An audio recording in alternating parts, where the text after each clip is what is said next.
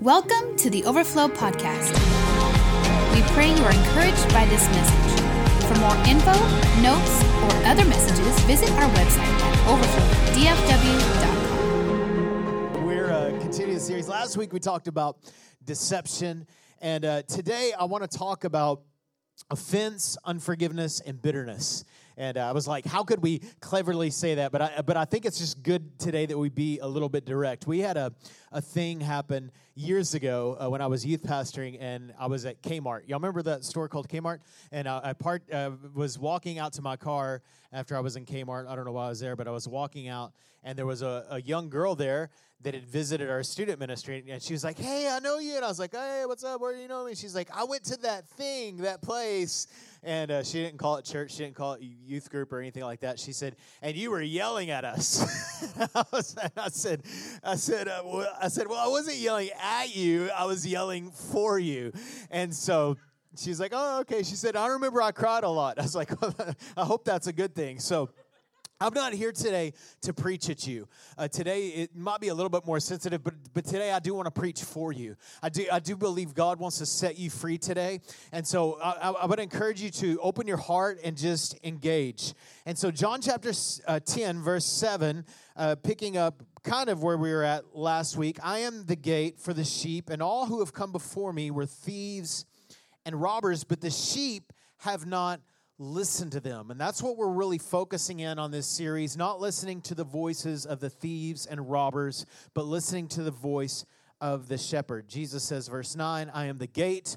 Whoever enters through me will be saved. They will come in and go out and find safe pasture.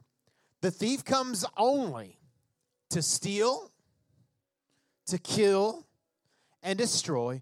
But I have come that you might have life and have life to the full, that you might have the over, overabundant, overflowing life. And then he says this in verse 11 I am the good shepherd. I'm the good shepherd.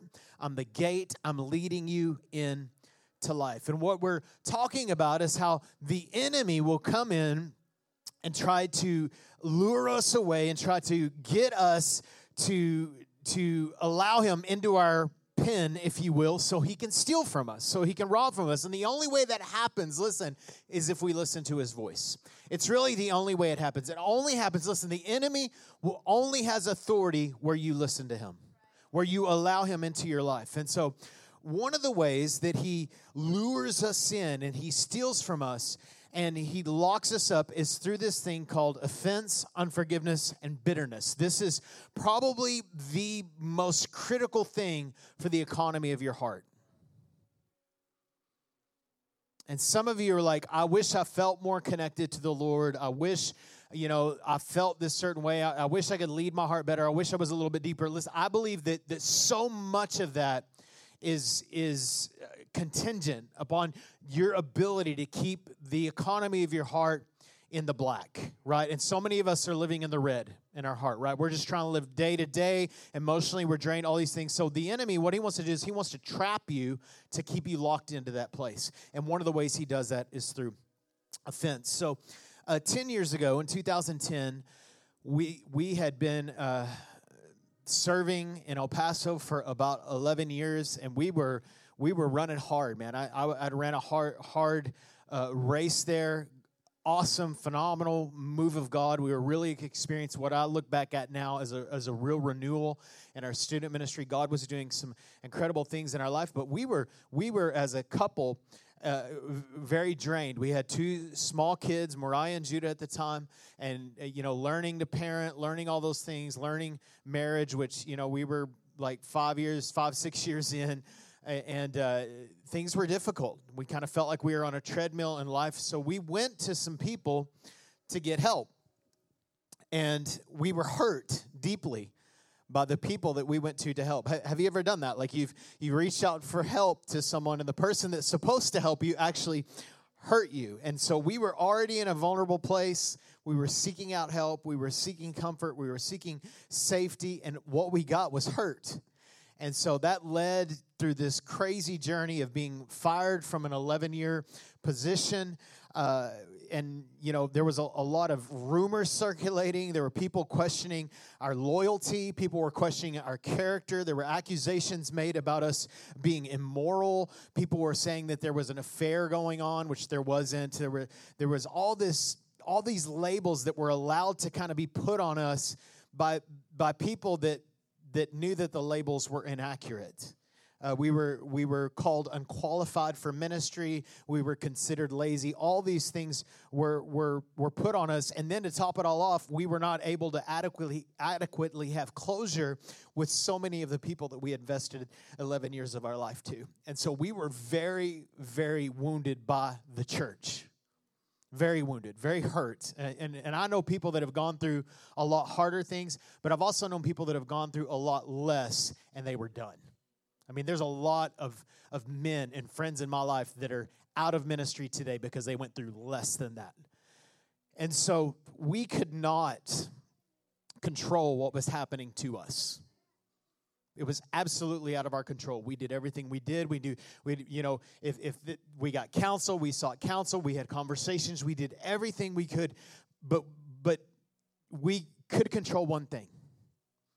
We could control one thing and that was our decision. We could control one thing. We could control the economy of our heart. We could try to defend ourselves. We could do all that. None of that would help. So, what we said is, you know what? We will maintain a pure heart through this. And what we saw was the grace of God. What we saw is the grace of God. What we saw was miracles. What we saw is people showing up at our door whenever I went from making six weeks, what I would make in two weeks at a job. We see people show up with checks at our door. We saw uh, people loving on us with, without, listen, without going to them and trying to defend ourselves. But just saying, you know what, we're going to take the quote unquote high road. We're going to be humble. We're going to trust the Lord. And we saw God's grace sustain us. We chose that we are going to be better that we weren't going to allow this event and even the quote unquote mistreatment, we weren't going to allow that to make us bitter. But we were going to stay in the grace pocket.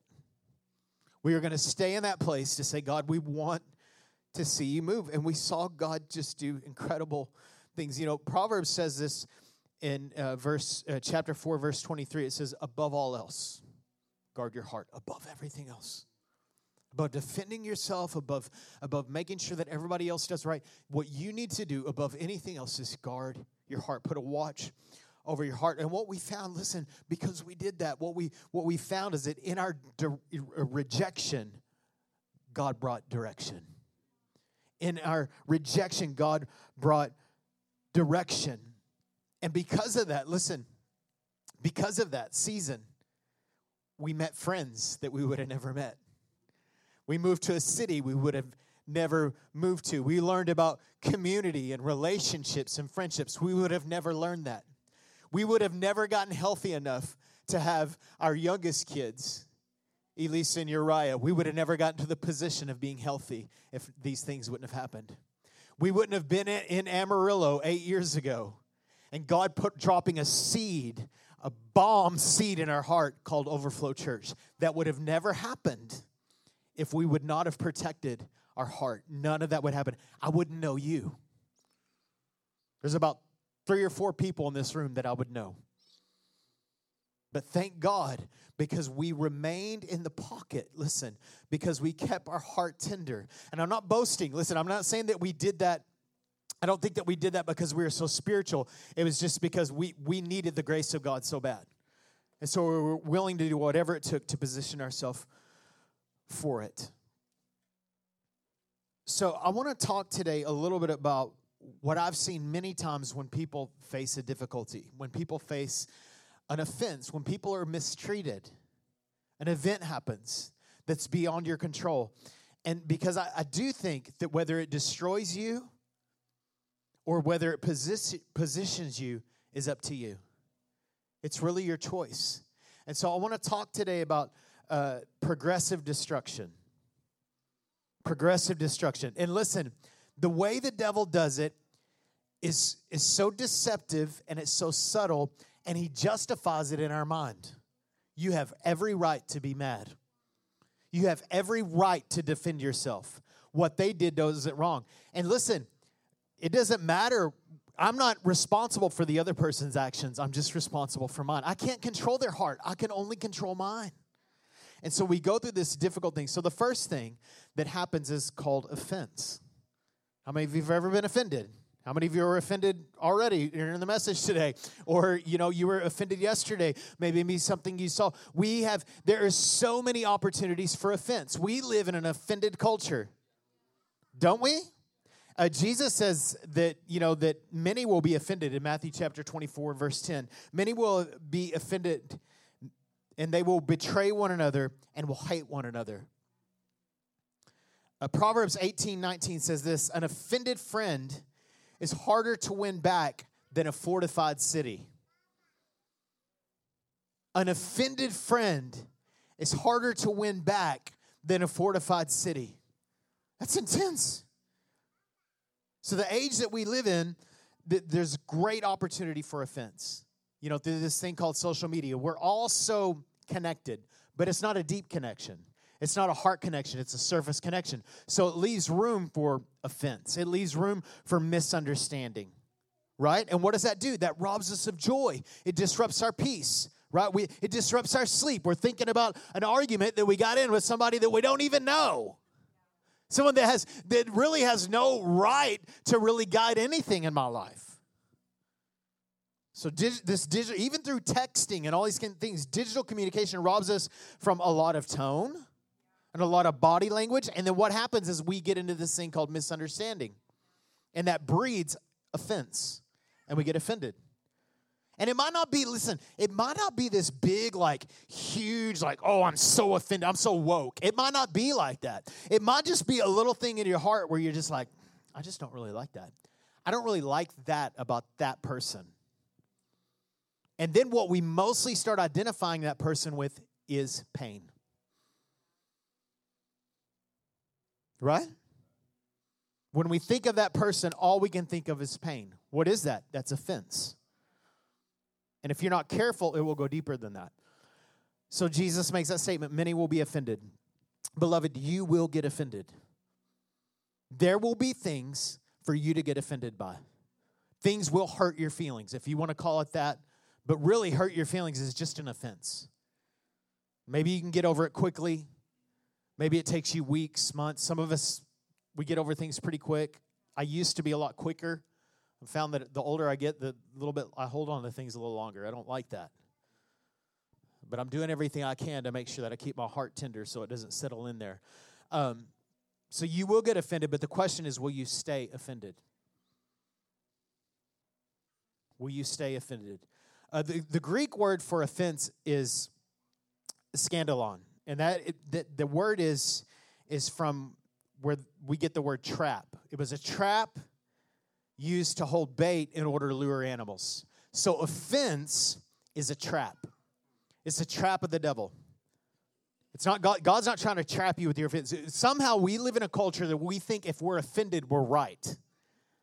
Actually, if you're offended, you're immediately wrong in the eyes of God.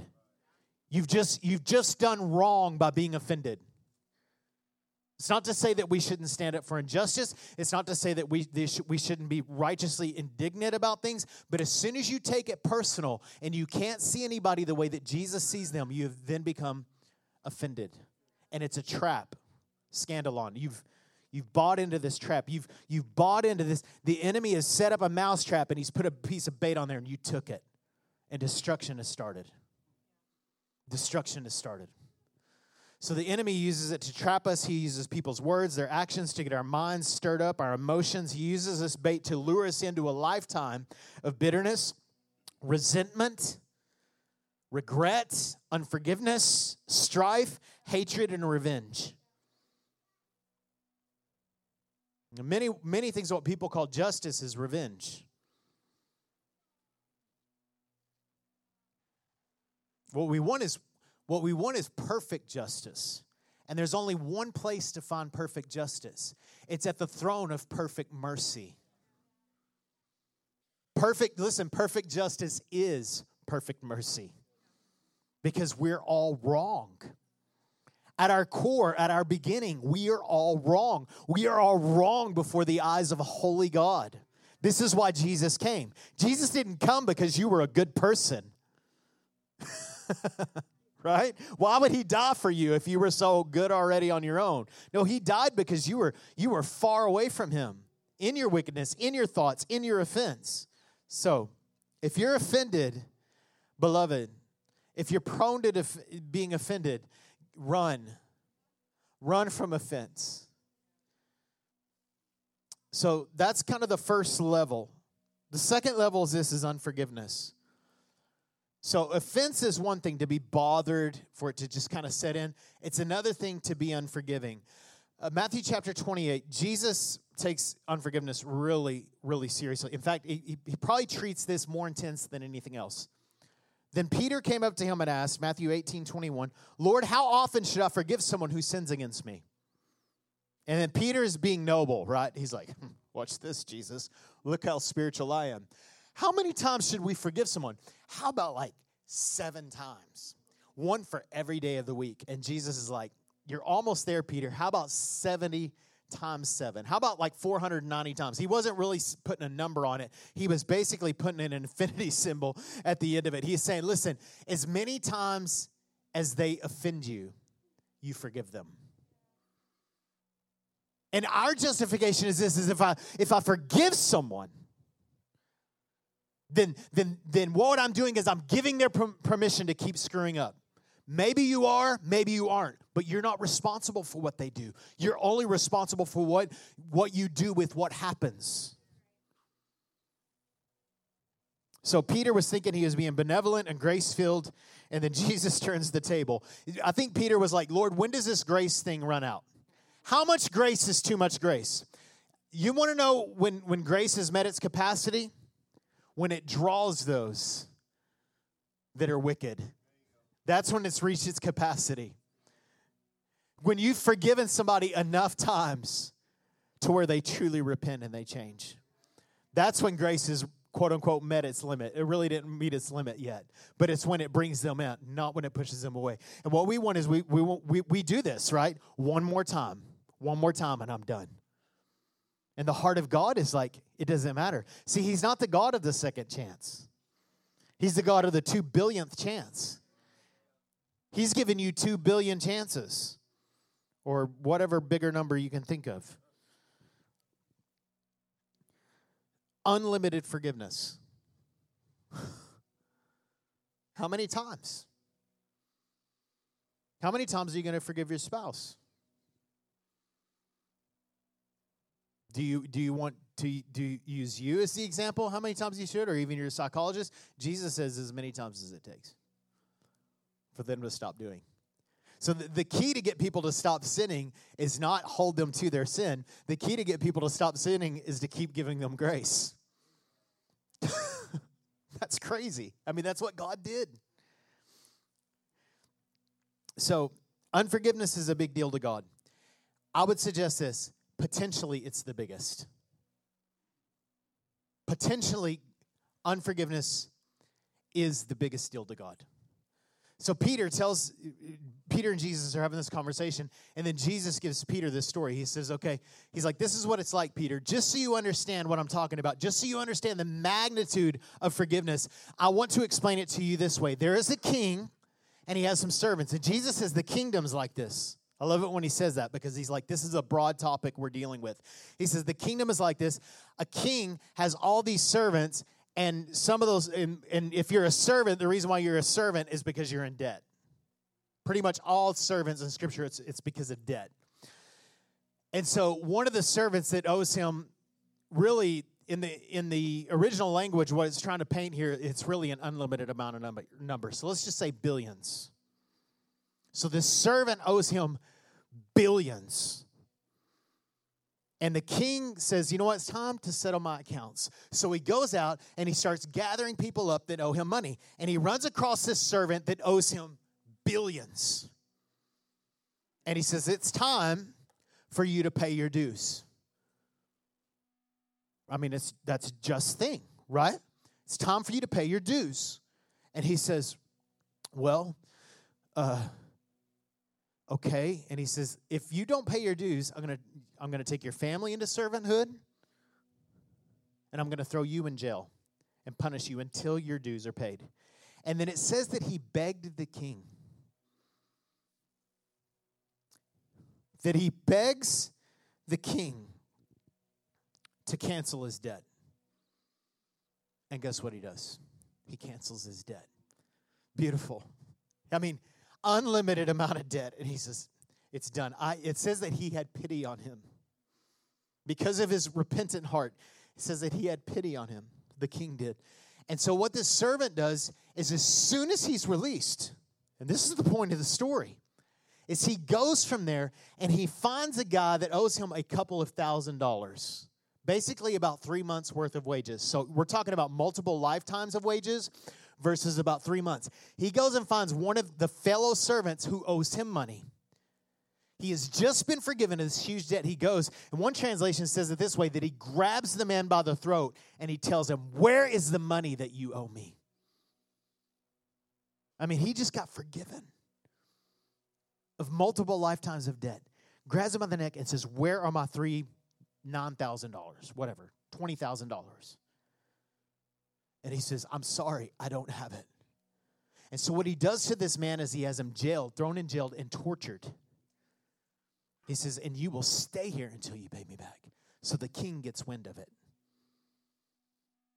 He gets, he gets wind of how this man, how he had extended mercy to this man, and this man was not extending mercy. And he goes and he finds the man. And this is what he says well, then he takes him and then he throws him in jail and he has him punished. And it says this this is what, this is intense. Listen, this is what, Matthew 18 35, this is what the, my heavenly Father will do to you if you refuse to forgive your brothers and sisters from your heart. See, when we refuse to forgive others, all the sins that we've been forgiven of come right back on our life. Beloved, it is a big deal to God. The greatest injustice that can be committed is when we won't extend the forgiveness that we have freely received. It's the great the greatest injustice in the world is that when a Christian has been cleansed of their sins, yet they want to hold somebody else accountable for theirs. It's the greatest injustice in the world. He who has begin, been forgiven so much should give forgiveness freely. I'm preaching for you today. Listen, exercising forgiveness is the greatest form of being like Jesus. There is nothing more that you can do than being like Jesus than forgiving somebody who has wronged you. Remember when he's on the cross? Father, forgive them. They don't even know, Father. Forgive them. They're killing me. They don't even know who they're killing. Will you forgive them? There is nothing more like the heart of Jesus than forgiving someone who has mistreated you. So when we fail to forgive others, we rob ourselves of forgiveness.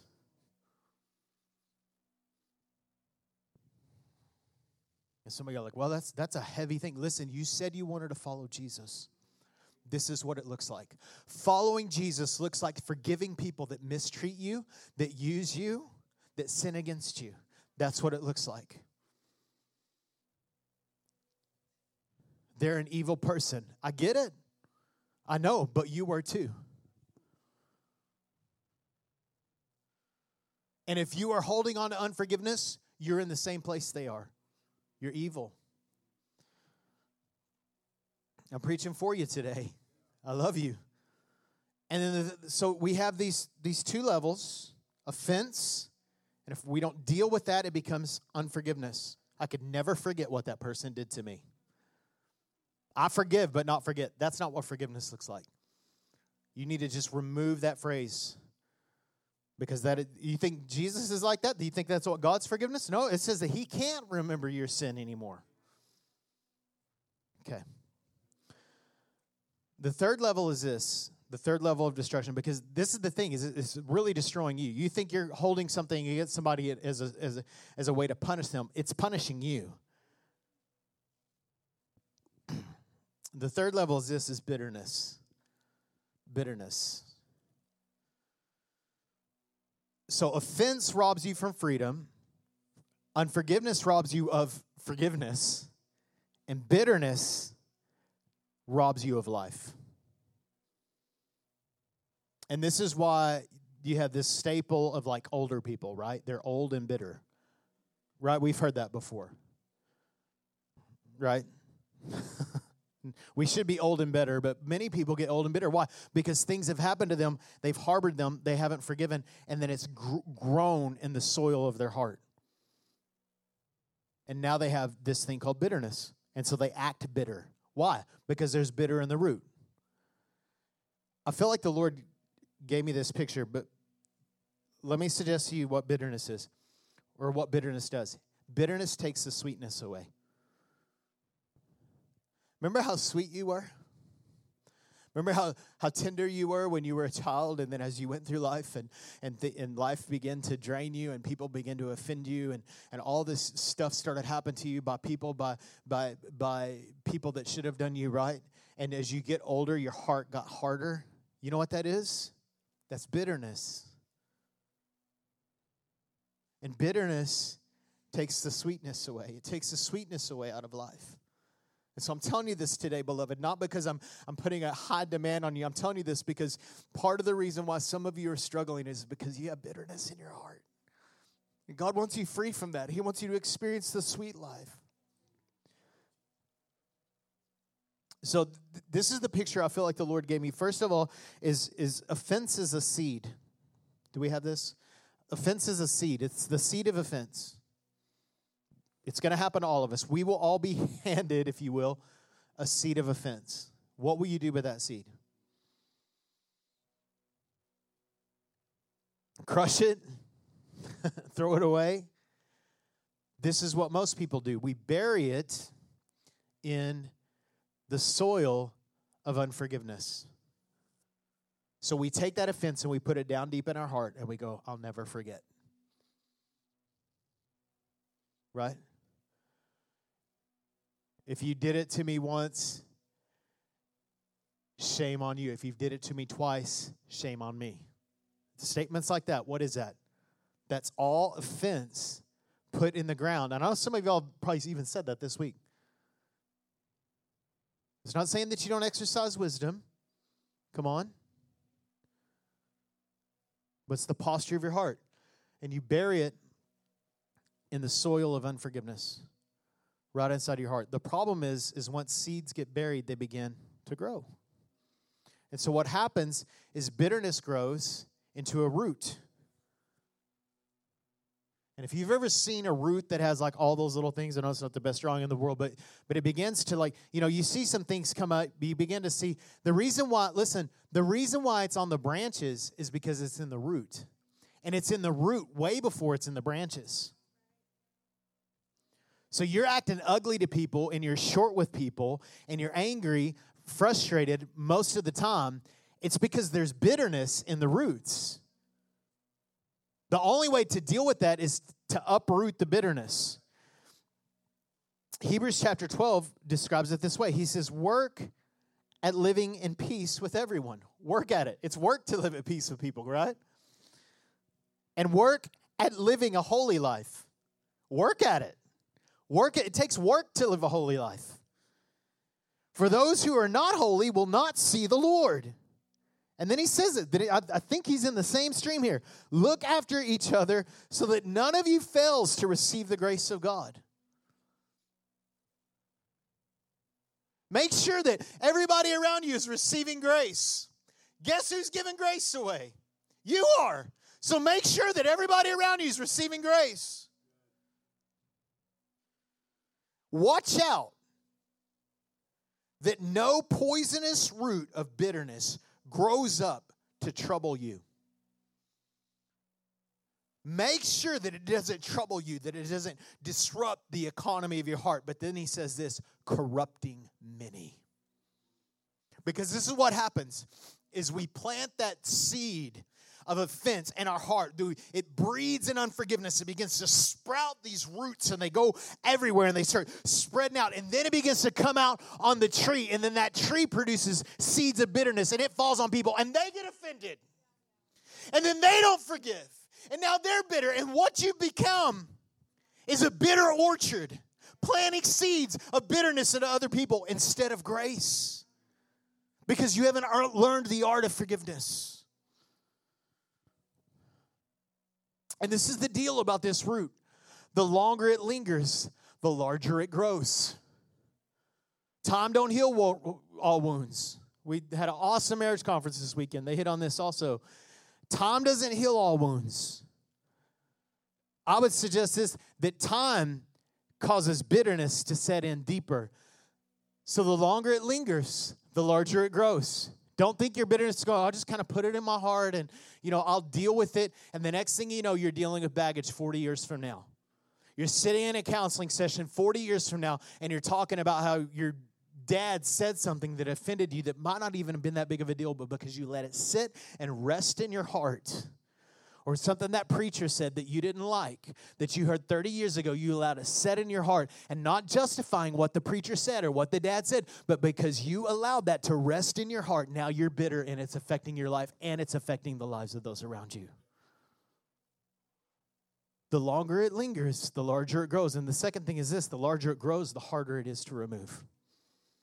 You ever try to remove a root? It's hard, it's work.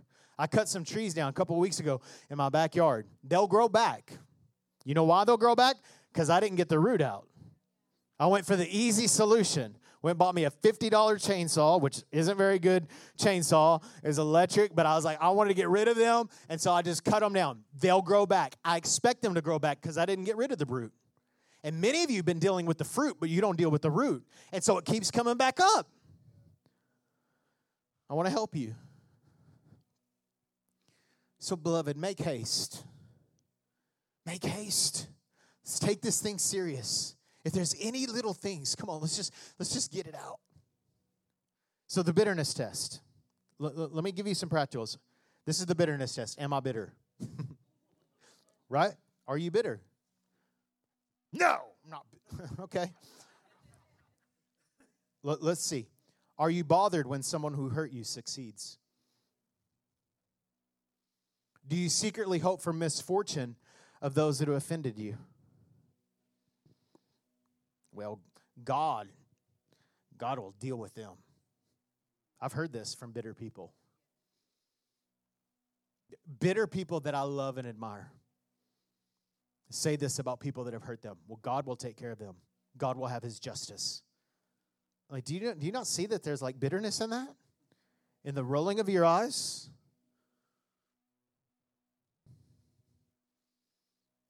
Are you generally skeptical of people, especially preachers and ministers? Are you generally skeptical? It's probably because you had a bad experience and you didn't deal with it. Beloved, you can only control the soil of your heart.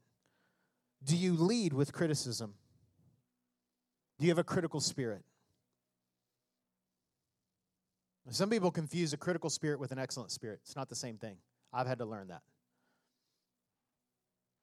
I would always teach my design students it's one thing to have a critical eye, it's another thing to have a critical spirit. I could look at something and say, oh, bless their heart, and help them, or I can look and be like, oh, they suck so bad, right? What's the difference? The posture of my heart. If it's on the branches, it's in the root. Are you unwilling to pray for them? Have you made statements like, I forgive, but I'll never forget. That's the bitterness talking. And number seven is this ask the Lord. And David, David says this in Psalm 139. He, he prayed to the Lord. He said, Lord, search me. And this is what I've had to do when I'm when I'm carrying around like things that's weighing on me. I'm like, Lord, search me. Why am I so frustrated, Lord? Well, I'm so bothered by this. Why can't, why do I have to keep thinking about this? Search me, Lord. Show me. Show me if I have bitterness in my heart. I don't want it there, Lord. Ephesians 4:30 Do not grieve the Holy Spirit of God from whom you were sealed on the day of, of redemption verse 31 Get rid of bitterness rage and anger brawling and slander along with every form of malice slander is the fruit of bitterness then he says this be kind and compassionate to one another, forgiving each other, just as Christ forgave you. Just, just like Jesus forgave you. You didn't deserve forgiveness. You didn't deserve forgiveness. But he loved you enough to extend it. So, how do we uproot bitterness? because I want to help you. Number one, ask the Lord to make you tender. Lord, make me tender. And we, we bought into this lie that being tough will heal us. I won't let them in. I won't get close to anybody else again. I'll never have another conversation with that person. Why are you, you're saying that out of hurt, but what's happened is, is that seed is planted deep. The lie that we believe is that bitterness is protecting us. The reality is, is it's destroying you and corrupting many. That's the truth. So don't don't you don't listen. God don't need you to be tough. He needs you to be tender and trusting. That's where He wants you. Number two, go to that person. Maybe it's 30 years ago. When, when Pastor Leslie and I went through this, we were writing letters. Leslie was baking cakes on birthdays. I mean, we were doing everything that we could just to, just to show some grace. Then I'd be lying if I said that we weren't expecting some kind of like reconciliation. It didn't happen. But that wasn't on us.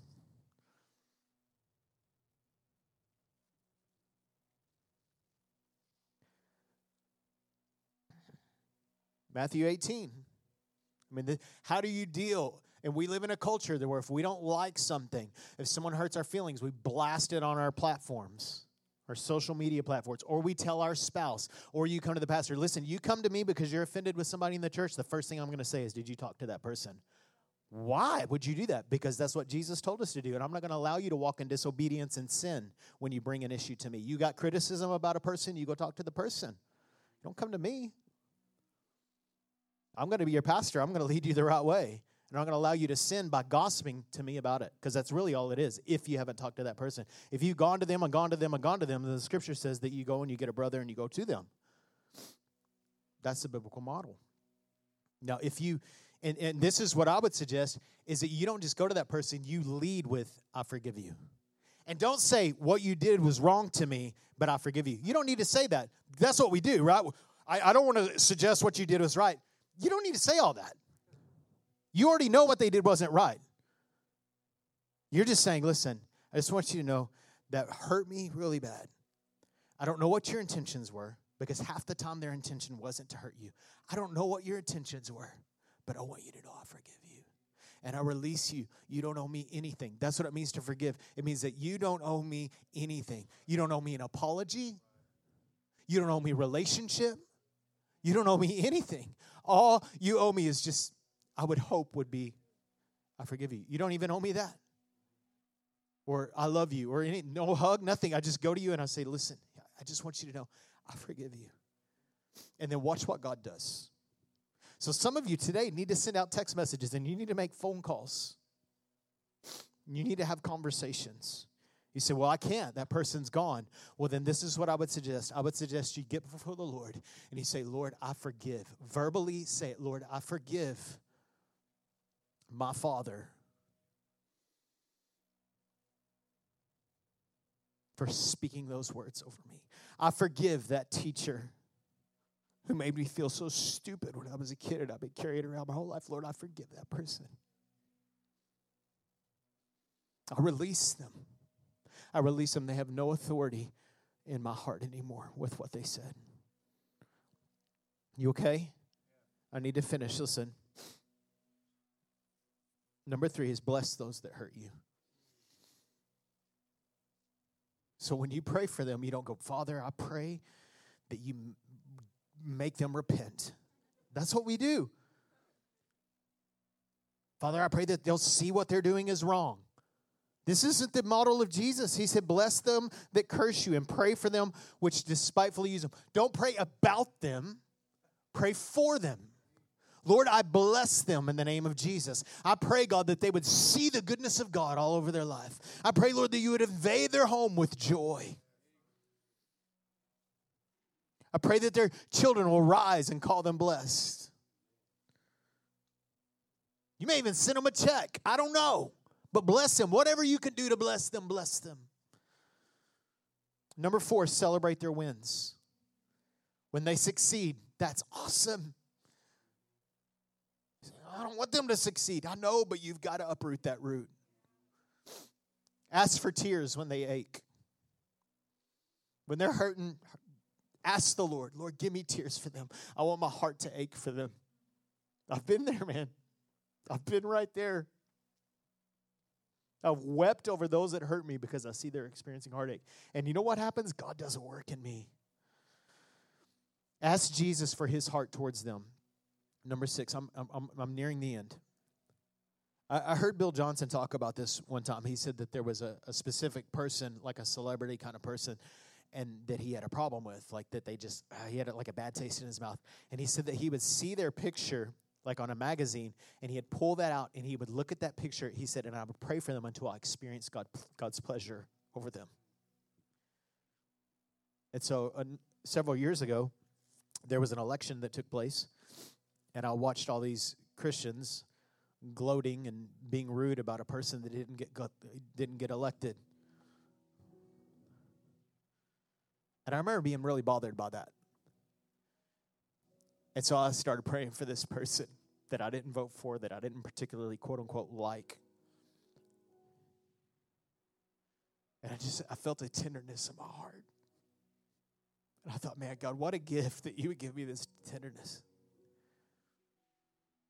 It's not an endorsement. It's just from me, it's an endorsement from God that says that I love this person. Even though many may, may label them as evil, I just I began to, to kind of like get a get a burden in my heart and I prayed for that person. Lord, I pray that you'd comfort them. I pray that you'd reveal your goodness. And you know what happened to me? It made me soft. There's a story in Exodus chapter 15, and Moses is leading the children of Israel, and they haven't drank for days, and they show up at this uh, oasis called Marah. And Marah means bitter. And so they tried to drink the water, but they couldn't drink it because it was bitter. So God told Moses, He said, Go get that stick over there, and I want you to throw it in the water. And it says that when he threw that stick in the water, it said that the water became, one translation says the water became sweet. Other word, the water words, the water became suitable for drinking. And I think today, what the Lord wants to do is He wants to uproot the stick of bitterness. And He wants to remind you of the cross. That cross that was drove into the ground, and then the Son of God was laid upon that cross to express forgiveness. I think he wants to say, uh, I, I want to remove the root of offense and unforgiveness and bitterness, and I want to put in the center of your life the cross.